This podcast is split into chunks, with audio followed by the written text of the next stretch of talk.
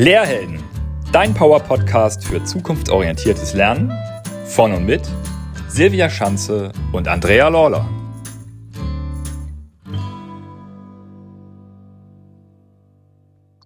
Hallo und herzlich willkommen und ein schönes 2023. Hier auf dem Lehrhelden Podcast starten wir ins neue Interviewjahr der, der Lehrhelden und wir dürfen wir sind ganz, ganz dankbar, Silvia und ich, zum dritten Mal tatsächlich unseren Gast Björn Lengvenus im Interview begrüßen, nachdem wir schon mal mit Ihnen ins neue Jahr gestartet sind. Es war 2021 und wir sind auch mal mit Ihnen aus einem Jahr ausgeklungen, wollten wir doch diesen energievollen Start mit Ihnen nochmal wieder ja, wiederholen, weil es so schön war. Aber heute sprechen wir über etwas anderes. Deshalb an dieser Stelle ganz, ganz herzliches Willkommen, Björn Lengvenus, Schulleiter der Alten Teichschule in Hamburg. Grüß Sie.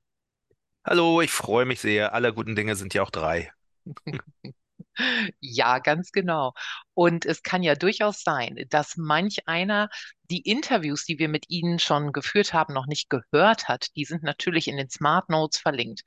Für alle Neulinge unter den ZuhörerInnen sind Sie so lieb und mögen Sie noch mal ein, zwei, drei Sätze zu sich sagen? Wer sind Sie? Wo kommen Sie her? Warum haben Sie überhaupt schon dreimal hier mit uns gesprochen? Das frage ich mich allerdings auch. Zum dritten Mal heute. Ja, also mein Name ist Björn Lenk-Venus. Ich bin äh, Schulleiter der Grund- und Stadtteilschule Alter Teichweg in Hamburg. Bin jetzt seit, ähm, ja, gerade heute, glaube ich, acht Jahre Schulleiter an dieser Schule, war vorher sieben Jahre Schulleiter an einer kleinen Hauptrealschule. Jetzt ähm, der Alte Teichweg ist eine der größten Schulen dieser Stadt, also eine der größten Hamburger Schulen. 1750 Schülerinnen und Schüler mittlerweile aus über 80 Nationen, also bunt gemischt. Ähm, gleichzeitig Elite-Schule des Sports, das heißt ähm, 400 Hochleistungsathleten, die zu den Olympischen Spielen oder Weltmeisterschaften wollen, also maximale Heterogenität, denn dieser Stadtteil ist einer der sozial schwächsten in Hamburg und auch noch Schwerpunktschule der Inklusion, also mit mehrfach behinderten Kindern in allen Klassen. Also eine richtig gute, bunte Mischung, wie sie sein soll. Und äh, wir mögen das sehr und schätzen das sehr. Und da gibt es eben viele Möglichkeiten, Schule ganz toll zu gestalten.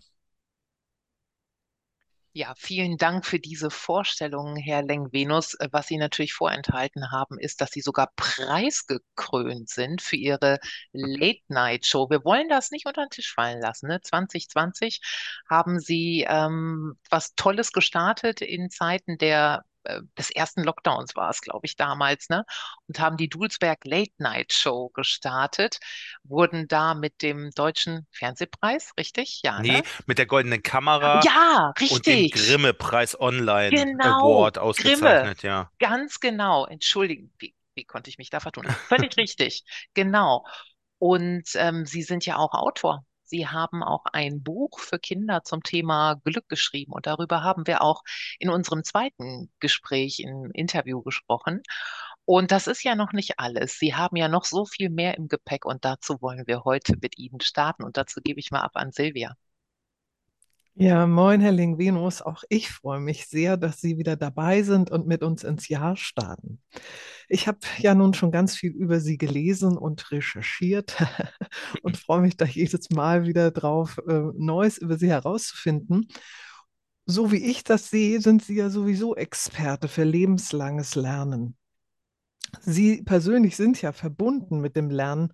Schon als Jugendlicher oder vielleicht schon als Kind haben Sie ja angefangen, Schach zu spielen. Das könnte ja eine Ihrer großen Passionen sein, das weiß ich nicht genau, aber es begleitet Sie, glaube ich, bis heute. Mhm. Und Sie haben ja sogar eine Schachsoftware entwickelt. Was macht Schach denn genau aus für Sie, dass es Sie so lange begleitet, so wertvoll für Sie ist? Hm, Da gibt es eine, eine vielschichtige Antwort. Also ich bin als Zehnjähriger, als ich ähm, auf meine, auf mein Gymnasium damals gekommen bin in der fünften Klasse, ähm, sind so drei äh, Studenten durch die Klassen gelaufen, äh, die ich sofort sympathisch fand und die fragten, ob wir nicht Lust hätten, in der Schach-AG äh, teilzunehmen. Und meine Schule hat gar nicht so viele große Angebote damals gehabt, aber diese Schach-AG fand ich dann irgendwie super und bin da hingegangen und die hat bis heute sozusagen mein Leben gestaltet. Und da ging es nicht nur um Schach, ich finde Schach auch super. Und auch das begleitet mich, aber die Art, wie mit Kindern auf Augenhöhe umgegangen wurde, wie ältere und jüngere Schüler, wie junge Studenten miteinander umgegangen sind. Und die es war eine selbstverwaltete AG, also da waren insgesamt 100 Schülerinnen und Schüler der Schule drin. Und man hat das so selber gestaltet.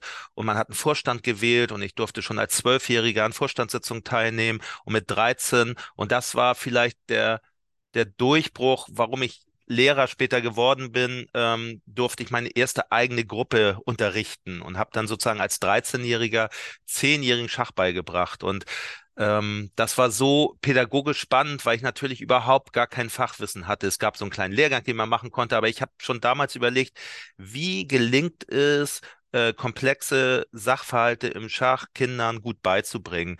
Und ich habe eine ganze Reihe von Methoden erfunden. Jedenfalls dachte ich, ich hätte sie erfunden. Später im Studium lernte ich, äh, dass es die natürlich alle gibt. Aber wenn man sie so aus, aus eigenem Herzen entdeckt und ähm, Stationsläufe und äh, so verschiedene Stufenmethoden, wenn man sowas alles selber erfindet, dann ist das ganz tief in einem drin, weil man ja dann so überzeugt ist. Von daher ist das wirklich die, die Grundlage bis heute, äh, was, ja, was mein Unterrichten angeht. Und äh, dieser ganze Bereich der, der Jugendarbeit, der Vereinsjugendarbeit und der, ja, oder ob es Pfadfinder oder Kirche sind, das trägt mich halt bis heute. Also ich, es gibt ja immer so Jugendarbeit und Schule und ich würde bis heute sagen, ich bin eigentlich Team Jugendarbeit. Also dieses viel Verreisen, ähm, äh, Erlebnisse schaffen, Visionen geben, auf Augenhöhe kommunizieren, zusammen Spaß haben, alles ist möglich. Das machen Vereine, das machen Jugendgruppen ja so vortrefflich und äh, das prägt mich eben auch bis heute. So, und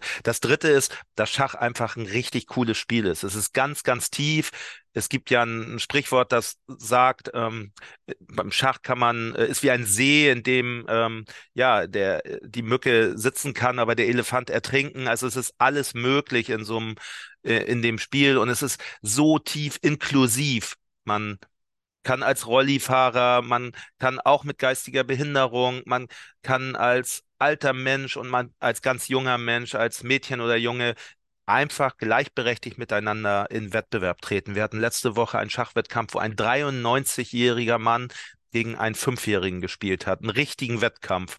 Und der 93-Jährige hat am Ende gewonnen und hat den Fünfjährigen getröstet und hat gesagt, na, du hast ja noch lange Zeit zu lernen. Und das fand ich so schön und das beschreibt vielleicht ein bisschen dieses, ähm, ja, die, diese ganz, diesen ganzen Schachkosmos, der mich bis heute begleitet.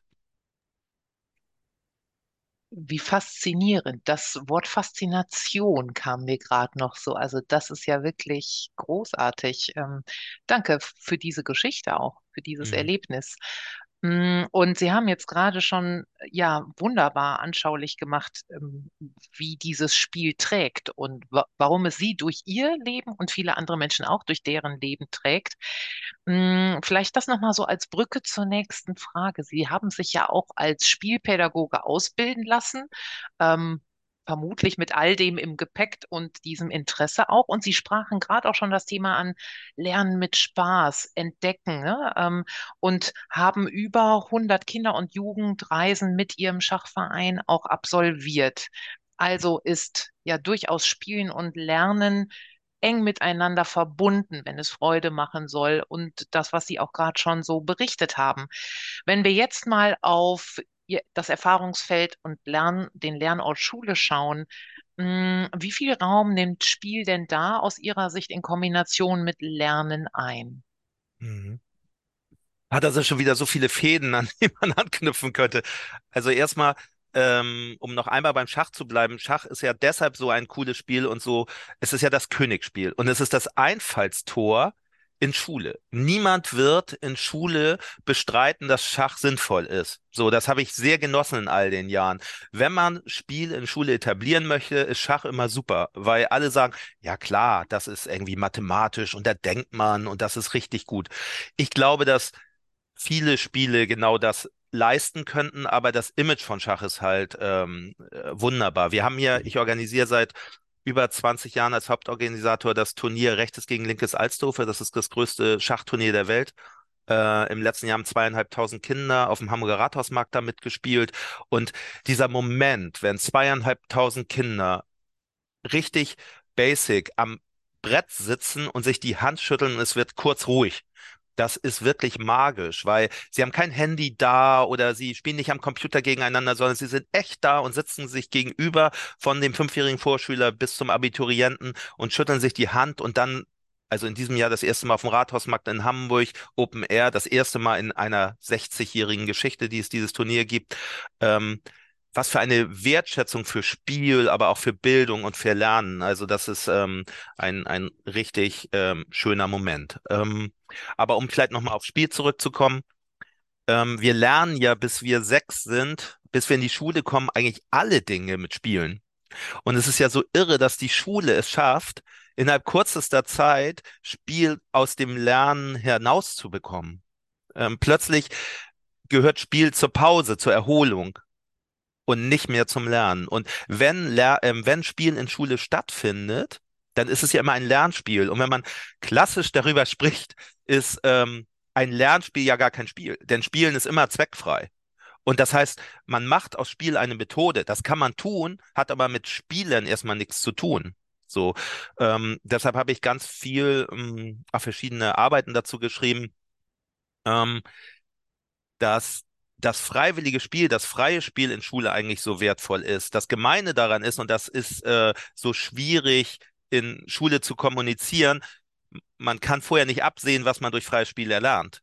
So, und wenn es, wenn wir alle nach Curricula arbeiten, dann ist es natürlich total schwierig, weil niemand kann feststellen, was ist, wenn wir Verstecken spielen auf dem Schulhof. So, was erlerne ich da? Man kann das natürlich vordergründig aufstellen. Dass man was lernt, würde überhaupt gar keiner bezweifeln, aber es ist schwer steuerbar. Und das ist für Lehrer ganz schwer auszuhalten manchmal, dass äh, Sachen, das Lernen nicht steuerbar ist ich glaube da total dran, dass wenn wir eine vernünftige Spielpädagogik in Schulen hätten und viel freies Spiel nutzen würden, äh, dass das insgesamt sehr, äh, sehr erfolgreich wäre. So. Und das sieht man an dieser, um die Brücke wieder zurückzuschlagen, wenn wir auf Jugendreisen gefahren sind, da haben wir durchgehend gespielt.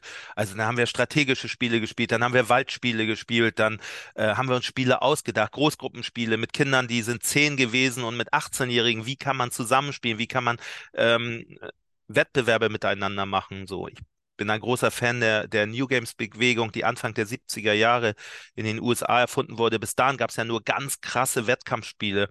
Und dieses Miteinander spielen im Prinzip ohne Sieger heißt es aber, aber eigentlich eher ohne Verlierer. Das macht mit den Menschen total viel. Und das hat die Spielszene in, auch in Deutschland dann Anfang der 80er hm, verändert. Und bis heute gebe ich Spielfortbildung in meinem Lehrerkollegium. Und das sind ganz besondere Nachmittage, wenn der Schulleiter plötzlich mit 40, 50 Kollegen einfach verrückte Spiele spielt. Und ähm, das sind ähm, tolle Tage. Und die verändern auch im Kollegium ganz viel. Und wenn ich diese Fortbildung gegeben habe, stelle ich fest, dass die Wochen danach aus allen Klassen total viel Lachen klingt und da wird ganz viel gespielt und ähm, ja, äh, da, das ist ähm, richtig schön. Ja, und, und Schach ist, und auch diese Brücke nochmal geschlagen, ein super Einfallstor, weil man zeigen kann, okay, das ist ein Spiel, das funktioniert, da glauben alle dran und wenn wir dieses Spiel spielen, können wir eben auch ganz viele andere machen. Da würde ich gerne noch mal einmal ganz kurz reingehen. Jetzt haben Sie uns so schön den roten Teppich ausgerollt, dass ich gerade ganz neugierig werde auf einfach verrückte Spiele. Mhm. Ähm, mögen Sie vielleicht mal so ein kleines, ähm, zumindest in Ansätzen erzählen, wenn Sie da in den Spiele-Nachmittag einsteigen mit Ihrem Kollegium? Was ist denn so ein verrücktes Spiel, was Sie da miteinander ja, treiben. also zum Beispiel, es kennen ja, glaube ich, alle dieses Schnick-Schnack-Schnuck-Spiel, wo es ähm, Stein, Schere, Papier sozusagen. Und das kann man ja ganz normal spielen, das ist ein kleines Spiel. Wenn man es aber als Schnick-Schnack-Schnuck-Weltmeisterschaft tituliert und alle stehen da und man spielt immer dreimal gegeneinander und wenn man gewonnen hat, mh, wird der, der Verlierer nicht Verlierer, sondern gehört zu dem Team des Gewinners und muss den anfeuern. Und dann geht man sich ein neues Team raussuchen, der auch dann mittlerweile ja einen Fan hat und die Gruppen werden immer größer und am Ende gibt es nur noch zwei Leute, die nicht verloren haben. Und dahinter stehen 30 Kollegen, die ganz laut den Namen rufen. Und plötzlich ist der Fokus auf sowas Verrücktes wie Schnick, Schnack, Schnuck. Ähm, wir haben das mit dem Kollegium mal mit 160 Menschen gespielt und am Ende hat jemand gewonnen. Der ist bis heute noch glücklich, dass er Weltmeister im Schnick, Schnack, Schnuck am alten Teichweg geworden ist. Und die Stimmung war total ausgelassen. Und es gab eben, selbst wenn ich verloren hatte, war ich nicht Verlierer, sondern ich konnte ja meinen Besieger immer noch anfeuern. So. Und das, also ähm, solche Überhöhung und Verrücktheiten, das, ähm, das ist irgendwie äh, total nett. Aber es gibt auch so ganz kleine Sachen. Ich, also den Mathelehrern zum Beispiel, die nehme ich dafür immer ähm, dieses ganz normale Durchzählen bis drei. Wir können das ja gerne mal probieren. Wir zählen abwechselnd durch bis drei. Äh, einfach. Ja, vielleicht mit Frau Schanze. Also ich sage die Eins, sie die Zwei, ich die Drei und dann sage ich wieder die Eins. Immer abwechselnd. Wir probieren das einfach mal. Ich fange mal an. Eins. Drei. Drei. Und Sie müssen wieder Eins sagen. Eins. Zwei. Drei. Eins. Zwei. Drei. Eins. Zwei. Drei. Eins. Und man merkt, wie schwierig das ist, dadurch, dass das ungerade ist und man nicht immer die gleichen Zahlen sagt. Und man kann dann die drei durch Klatschen zum Beispiel ersetzen. Und plötzlich kommen selbst Mathelehrer im Zahlraum bis drei total durcheinander. Und solche, solche Verwirrung zu stiften, ist, ähm, ist einfach, ähm, vielleicht Verwirrung stiften ist auch wirklich schön. Und wenn dann hinterher gefragt wird, und was bringt das, kann man sagen, ja, was bringt es nicht? Also es ist einfach ähm, alleine Spaß zu haben, um miteinander Dinge zu erleben. Und ähm, es ist völlig klar, welche sozialen Kompetenzen, welche Anleitungskompetenzen, welche Flexibilität dadurch eben auch erlernt wird. Ja. Herrlich, da wäre ich ja gerne mal dabei. Das äh, klingt nach ganz viel Spaß. Herzlich eingeladen zu den großen Spielfortbildungen am Alten Teilweg. Ja, gerne. Ja, also, wo Sie das gesagt haben, mit dem Spielen und äh, Schach hat eben so ein gutes Einfallstor, weil es eben auch dieses Lernen an sich mitbringt. Deshalb sind alle diesem Spiel wohl gewogen. Meine Tochter geht ja seit August auf eine freie demokratische Schule und ich frage sie ja dann immer, was hast du so gemacht, weil sie das ja alles komplett frei entscheidet. Und gestern sagte sie, die haben Eisticken gespielt. Also nicht nur, ja, sie ist auch in der Bibliothek und so, aber Großteil war Eisticken. Und dann ist es für mich als Mutter auch manchmal nicht so ganz einfach, das einfach so stehen zu lassen. Weil ich mhm. finde das toll, wenn die spielen, aber dadurch, dass wir alle so anders sozialisiert wurden, hat dieses, dieser Spielcharakter manchmal ja so ein, okay, wir haben nichts gemacht. Die Pause. genau. Dabei stimmt das überhaupt nicht. Das ist aber total das Verrückte. Wenn ich Spielefortbildung gebe, sage ich immer hinterher, wer ist Fan vom Spielen in der Schule? Also, die Kollegen sagen, ja, der hat sich gar nicht vorbereitet, der spielt nur. Die Eltern sagen, wird dann auch mal gelernt. Und ehrlicherweise sind unsere Schüler so auf Schule konditioniert, dass sie Spielen auch erstmal komisch finden. Das heißt, eine, eine durchgängige ähm, Spielpädagogik ähm, gibt es in Schule nicht und Kinder haben auch verlernt, dass in Schule im Unterricht gespielt wird. Sie haben immer das Gefühl, es sei überhaupt gar kein Unterricht. Und das ist, finde ich, wirklich richtig schlimm. Das heißt, man hat eigentlich nur, nur Menschen, die es erstmal doof finden. Deshalb ist es auch so schwierig. Ich hatte mal, bin mal morgens um fünf in die Schule gegangen und habe ähm, zum Thema Europa äh, das Schulgebäude umgerüstet. Also im vierten Stock war Norwegen und Schweden und im Erdgeschoss war Griechenland und es gab so eine Karte, eine Europakarte. Und ich wollte, dass über die Stockwerke irgendwie die Lage der Länder in, ähm, in Europa klar wird. Und ich hatte dann zu jedem Land Sachen und Aufgaben und Spiele und so entwickelt, war morgens um fünf in die Schule gegangen. Und als ich um acht dann erschöpft im Klassenraum saß, die ganze, das ganze Gebäude vorbereitet, kamen meine Schüler rein und sagten, Herr Lenk-Venus, der ganze Scheiß, der da an den Wänden hängt, der ist doch von Ihnen, oder? Wir haben überhaupt keinen Bock. So. Und das ist der Moment, wo man denkt, ja, vielleicht ist das mit der Spielpädagogik auch überhaupt nicht so schön. Also solche Momente gibt es. Oder ich habe mal drei Stunden lang ein Exit-Game in einem Klassenraum aufgebaut, wo ich also wirklich hatte sogar Sachen bestellt im Internet, irgendwelche Geheimfarben und so. Und die Geschichte war, die Schüler sind im Klassenraum eingesperrt und hatten irgendwas Böses getan. Und der Schulleiter kommt genau in einer Stunde und sie haben eine Stunde Zeit, den Klassenraum zu verlassen. Und es war ein Schlüssel an einem Zahlenschloss und man musste viele Aufgaben denken. Wirklich richtig lange drüber nachgedacht. Die Schüler haben genau fünf Minuten gebraucht, bis sie gesagt haben, es ist so langweilig, können wir jetzt raus, können wir was anderes machen? Und man äh, schließt dann irgendwann auf und sagt, ja, geht nach Hause. Und man sitzt dann fast heulend im Klassenraum und denkt, oh Mann, wie gemein ist das?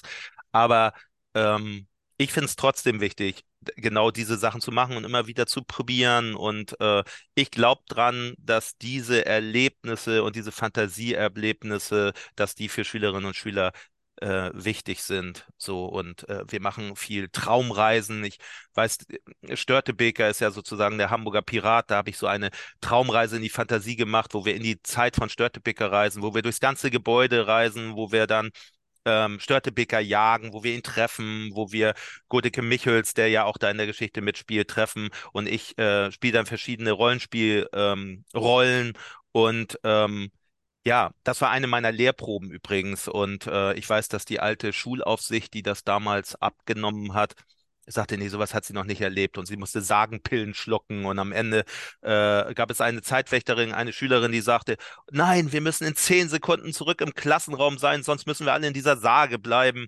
Und dann sagte ich nur, ja, da gibt's nur eins, lauft. Und es liefen alle und die, die Schulaufsicht musste hinterher und meinte, ja, sowas hat sie noch nicht, sowas hat sie noch nicht erlebt.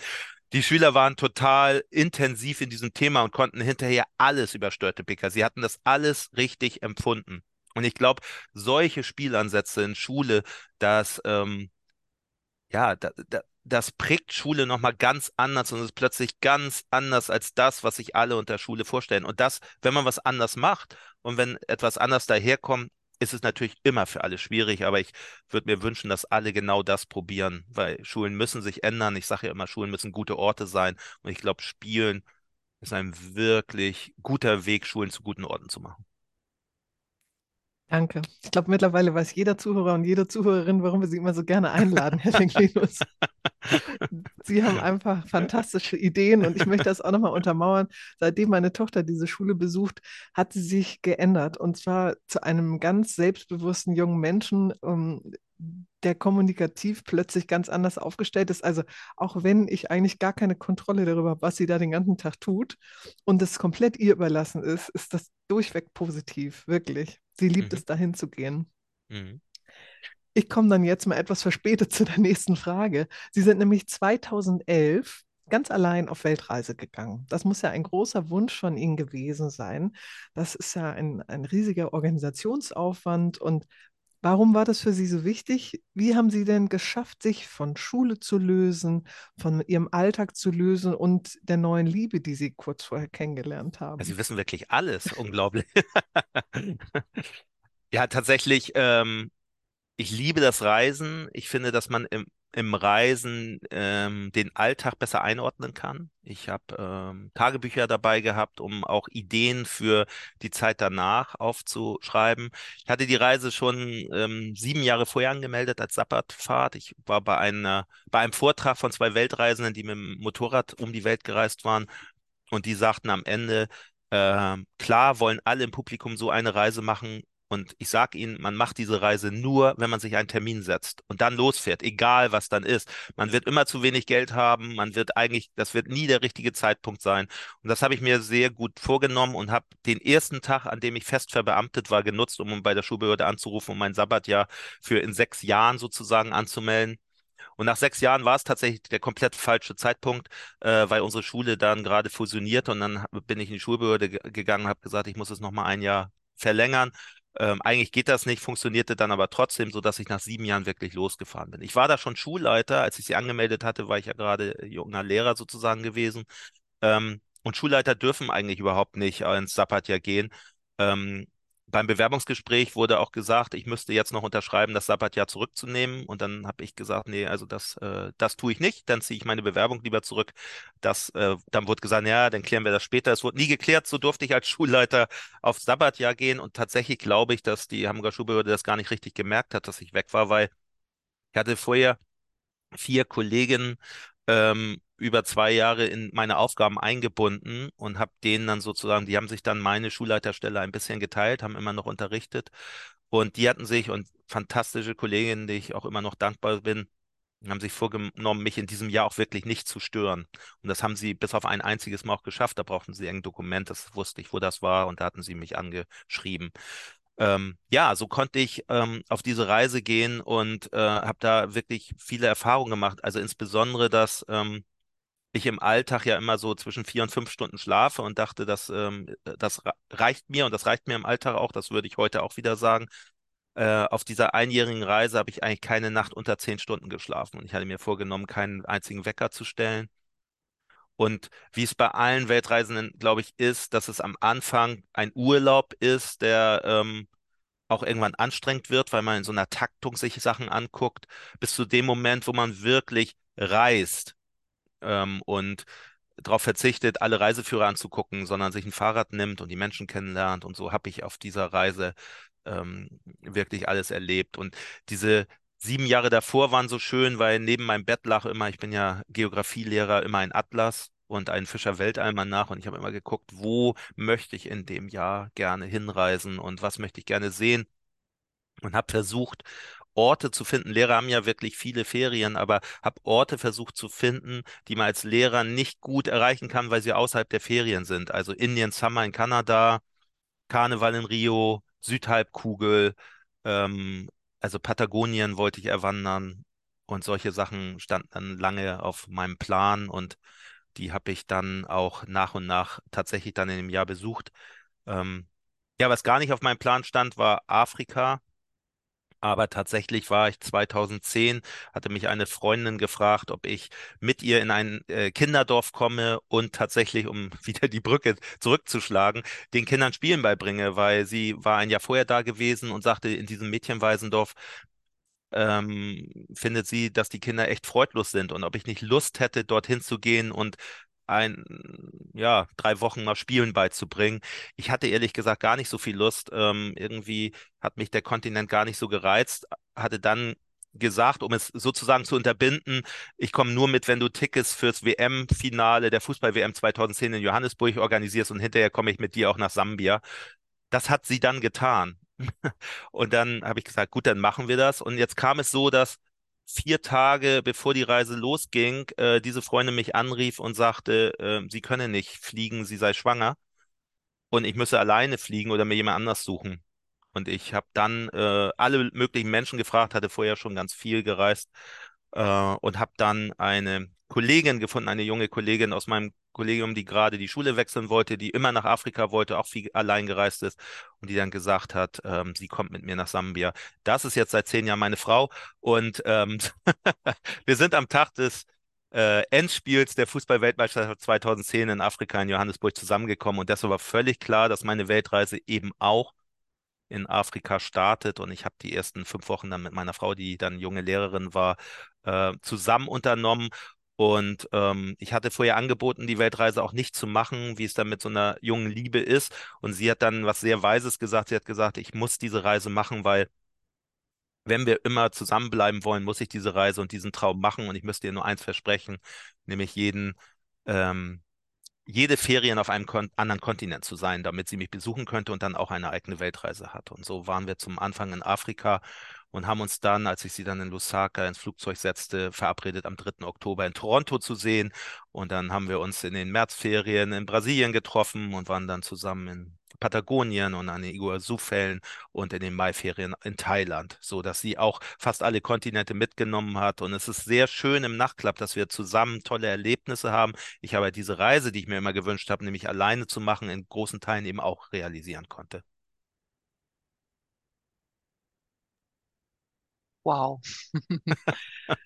Ach, Sie können einfach, ja, Sie können einfach äh, so, so lebhaft äh, uns mitnehmen in Ihre Welten und mit auch auf Weltreise. Das ist immer wieder faszinierend. Ich bin ganz hingerissen, auch von dieser wunderschönen Geschichte Ja. ähm, von Ihnen und Ihrer Frau. Wirklich toll. Ähm, jetzt haben Sie uns gerade ja auch schon so mit über die Kontinente genommen, ähm, wo Sie überall alleine oder auch eben mit Ihrer Frau unterwegs waren. Und ja, dieses Jahr hat sie ja mit Sicherheit enorm geprägt, weil es war ja nicht nur dieses Jahr, das haben Sie ja gerade auch so wunderbar beschrieben. Es war ja dieser Prozess, der Entschluss, der stand ja schon sieben Jahre vorher fest. Und dann realisiert sich plötzlich etwas und dennoch kommt alles anders als vielleicht auch vorher irgendwie vorgestellt. Und sie sind zurückgekommen, tatsächlich. Ja, die Mhm. Reise hat irgendwann, also die, diese, zumindest diese Weltreise hatte auch einen Endzeitpunkt. Ähm, als sie dann wieder hier in ihrem Zuhause bei ihrer heutigen Frau angekommen sind, ähm, und mal die Eindrücke haben sacken lassen, ihre Tagebücher durchgeblättert haben oder was auch immer sie gemacht haben, um all das, was sie auch an Erlebnissen aufgegriffen und aufgenommen haben, zu reflektieren, in sich auch nochmal zu sortieren. Was würden Sie sagen? Was waren so Ihre größten Veränderungen oder auch Lernerfahrungen, die Sie für sich selber, für Ihr Leben mitgenommen haben? Oder vielleicht sogar auch für ganz klare Veränderungen, die Sie danach ergriffen haben, wo Sie sagen, da, das mache ich ab jetzt anders in meinem Leben. Gibt Mhm. es da was? Mhm. Erstmal fand ich total wichtig, dass ich das ganze Jahr nicht auf der Flucht war. Ich habe total viele Menschen getroffen, wo ich eher den Eindruck hatte, die kommen irgendwie mit Deutschland oder ihrem Leben nicht klar. Ich glaube, dass Reisen keine gute Therapie ist. Vielleicht auch, aber das war nicht mein Thema. Also ich wollte die Welt sehen, ich wollte Menschen kennenlernen, ich ähm, äh, war interessiert an, an, an Unterschiedlichkeiten und auch an Spielen übrigens. Ich habe viele, viele Kinderspiele mit Straßenkindern spielen können. Das war sehr, sehr schön, wenn man so ähm, irgendwelche Führungen machte und dann sah ich irgendwo Kinder spielen, dann sagte ich, geht mal allein in die nächste Kirche, ich gehe mal da zu den Kindern und habe mir Straßenspiele erklären lassen. Das war sehr, sehr schön.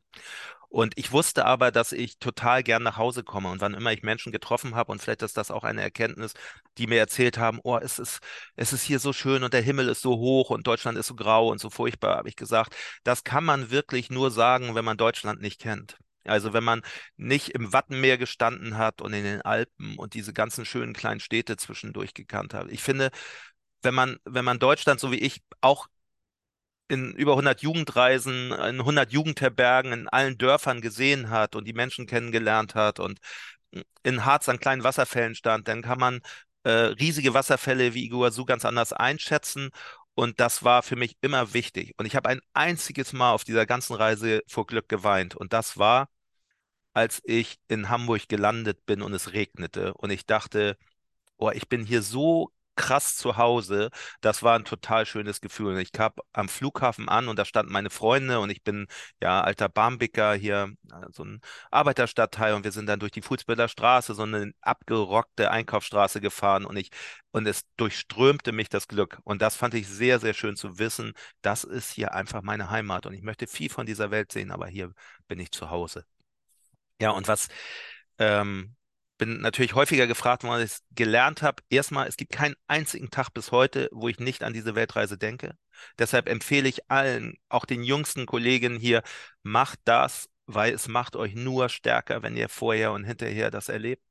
Wenn ihr wieder Lehrerin oder Lehrer werdet, wenn ihr vorher das plant, das macht einem echt auch glücklich und äh, ähm, ihr guckt über den Tellerrand und der, äh, ihr seid open-minded und also macht das. Und ihr braucht kein schlechtes Gewissen haben, hier in Sabbatjahr anzumelden.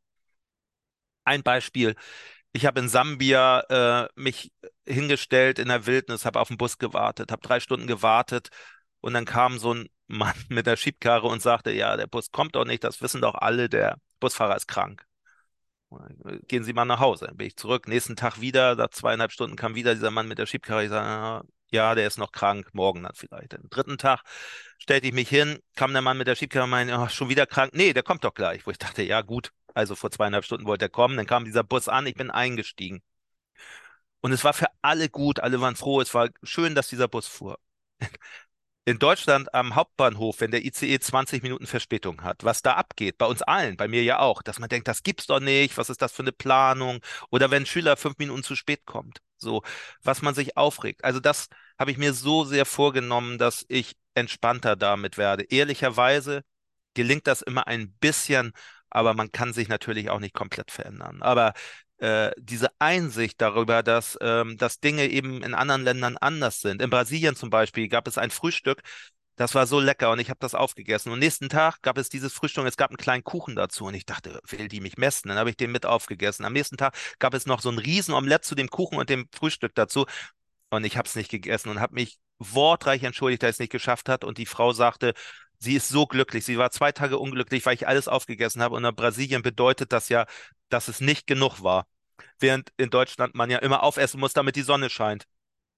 Ähm, wir mussten so darüber lachen und es zeigt aber, wie, wie bunt die Welt ist und das alles zu wissen und dass nichts wahr und nichts falsch ist und dass man über alles immer nachdenken muss. Und da hilft es, mit Menschen zu reden, andere Traditionen kennenzulernen, andere Länder kennenzulernen. Und ähm, ja, und das trägt mich, wie gesagt, bis heute. Ich ähm, gehe vielleicht auch nochmal ganz anders auf meine Schülerinnen und Schüler zu, die aus so vielen Ländern kommen und die mir Geschichten erzählen und die mir immer sagen, wieso waren sie auf Weltreise eigentlich nicht bei mir zu Hause in den Ländern. Und ähm, ja, und vielleicht äh, machen wir auch nochmal so eine Reise und gucken uns nochmal ganz andere Länder an. Eins war klar, als ich fertig war mit der Reise, hatte ich sofort einen Plan, was ich als nächstes machen würde, ein Jahr. Also von daher, so viele Länder, die man nicht gesehen hat, na klar, dafür ist die Welt zu bunt, aber da gibt es noch richtig viel zu entdecken. Ja. Und wir versuchen das ja mit Schülerinnen und Schülern auch zu machen, dass wir möglichst viele Reisen und Erlebnisse und Träume realisieren und auch Träume wecken aufs Reisen. Also das ähm, ist gerade für unsere Schüler, die nicht aus dem Stadtteil rauskommen, total schön. Also wenn das, wenn das gelingt. Und vielleicht tagesaktuell, ich habe mich wahnsinnig geärgert heute, weil sieben Schüler ähm, eine Reise, die wir nach Kuba machen, der erste deutsche Austausch nach Kuba, den wir initiieren, ähm, ist gerade abgelehnt worden, dass die Gelder vom Bildungs- und Teilhabepaket bezahlt werden. Weil gesagt wurde, ja, es sei ja keine Klassenreise. Für so eine Austauschreise könnte man sich ja freiwillig entscheiden, ob man dort mitreist. Und mich hat das so wütend gemacht, weil äh, das bedeutet, dass wir diese Reise gar nicht machen können, denn wir werden auf sicher keine Reise anbieten, die nur für einen Teil unserer Schülerschaft möglich ist. Das bedeutet, dass solche Reisen und Austauschreisen, die unter dem Begriff Bildung und Teilhabe nicht stattfinden können. Das heißt, Bildung und Teilhabe kann nur an Schulen stattfinden, wo die Eltern es sich leisten können. Und Sprachreisen können also nur Kinder machen, wo die Eltern das Geld bezahlen können. Und das macht mich so unfassend wütend, weil gerade unsere Schüler doch reisen müssen und gucken müssen und Ziele und Visionen bekommen müssen, damit ähm, die soziale Gerechtigkeit in diesem Land sich ein bisschen verändert. Ich werde da bis zum letzten streiten, dass diese Reisen möglich sind. Aber wenn man sowas dann am Morgen erfährt, bei aller Vision, bei allen Wünschen und bei allen Dingen, die man tut, ist das wirklich, äh, macht einen das wirklich wahnsinnig wütend. Genau.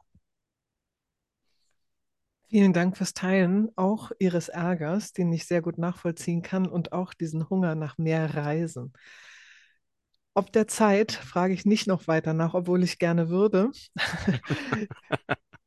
Ich habe nämlich noch mal eine Abschlussfrage für Sie parat, die ja auch so spannend wieder ist. Sie haben das Fach Lebensart, also die Kunst des Lebens eingeführt an Ihrer Schule, wenn ich das richtig verstanden habe. Mhm.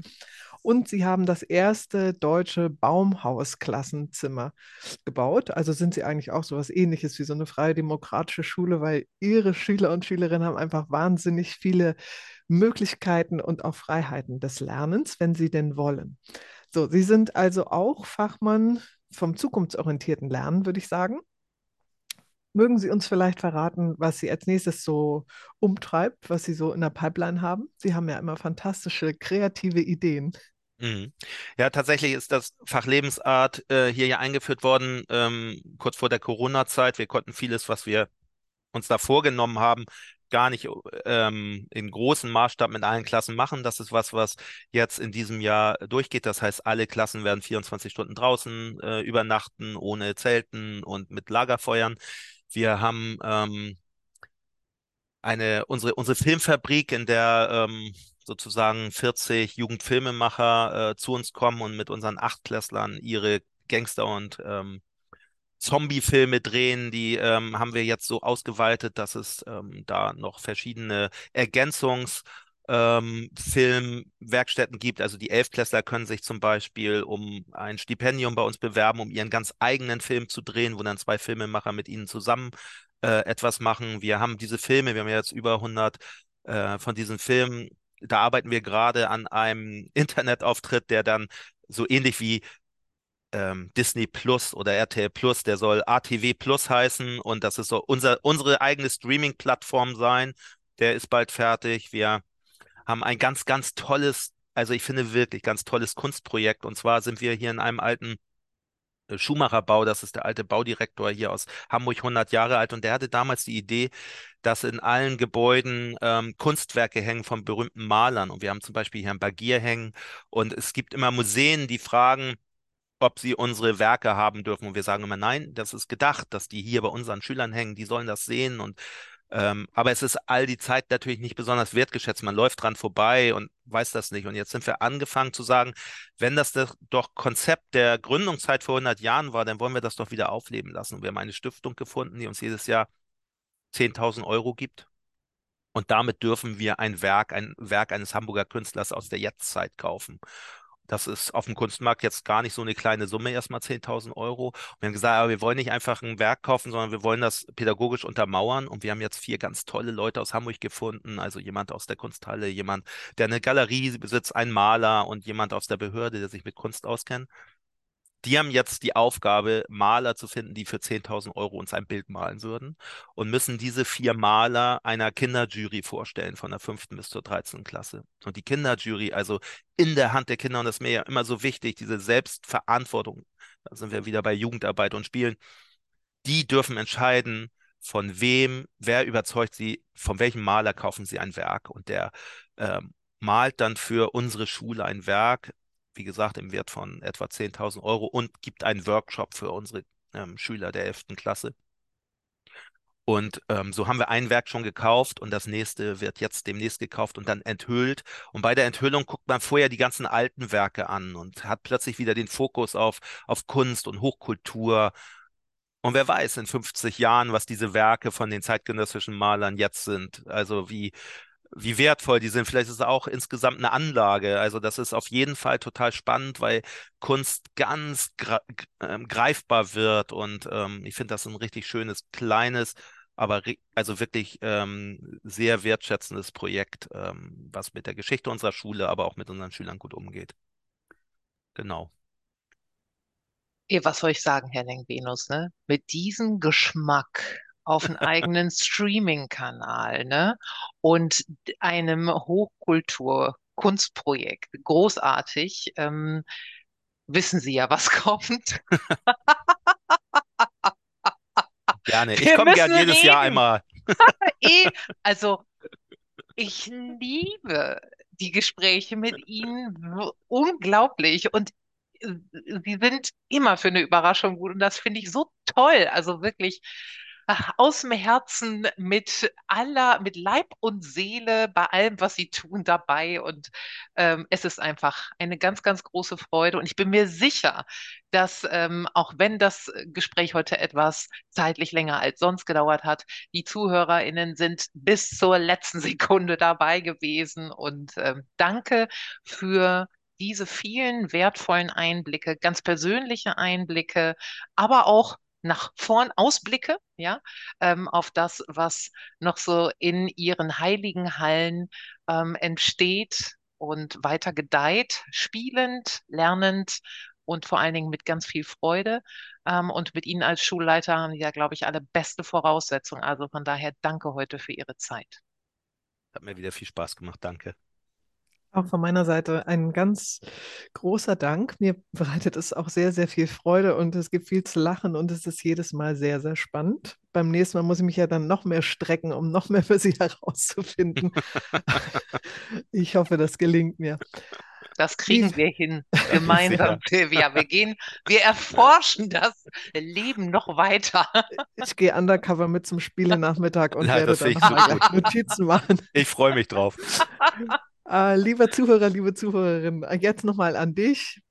Solltest du Fragen haben an Björn Lengvenus oder Fragen, die wir ihm stellen sollen oder Themen, dann schreib uns an info.lehrhelden.com oder sprich einfach eine Nachricht auf, auf Speakpipe. Findest du alles in den Smart Notes und natürlich auch die Links zu den Interviews, die wir bereits geführt haben, denn äh, jedes ist sehr lohnenswert. Ein großer Dank nochmal und bis zum nächsten Mal. Und denk daran, trau dich, heldenhaft zu sein. Denn Helden wie dich braucht die Zukunft. Denn auch du bist Teil der Zukunft.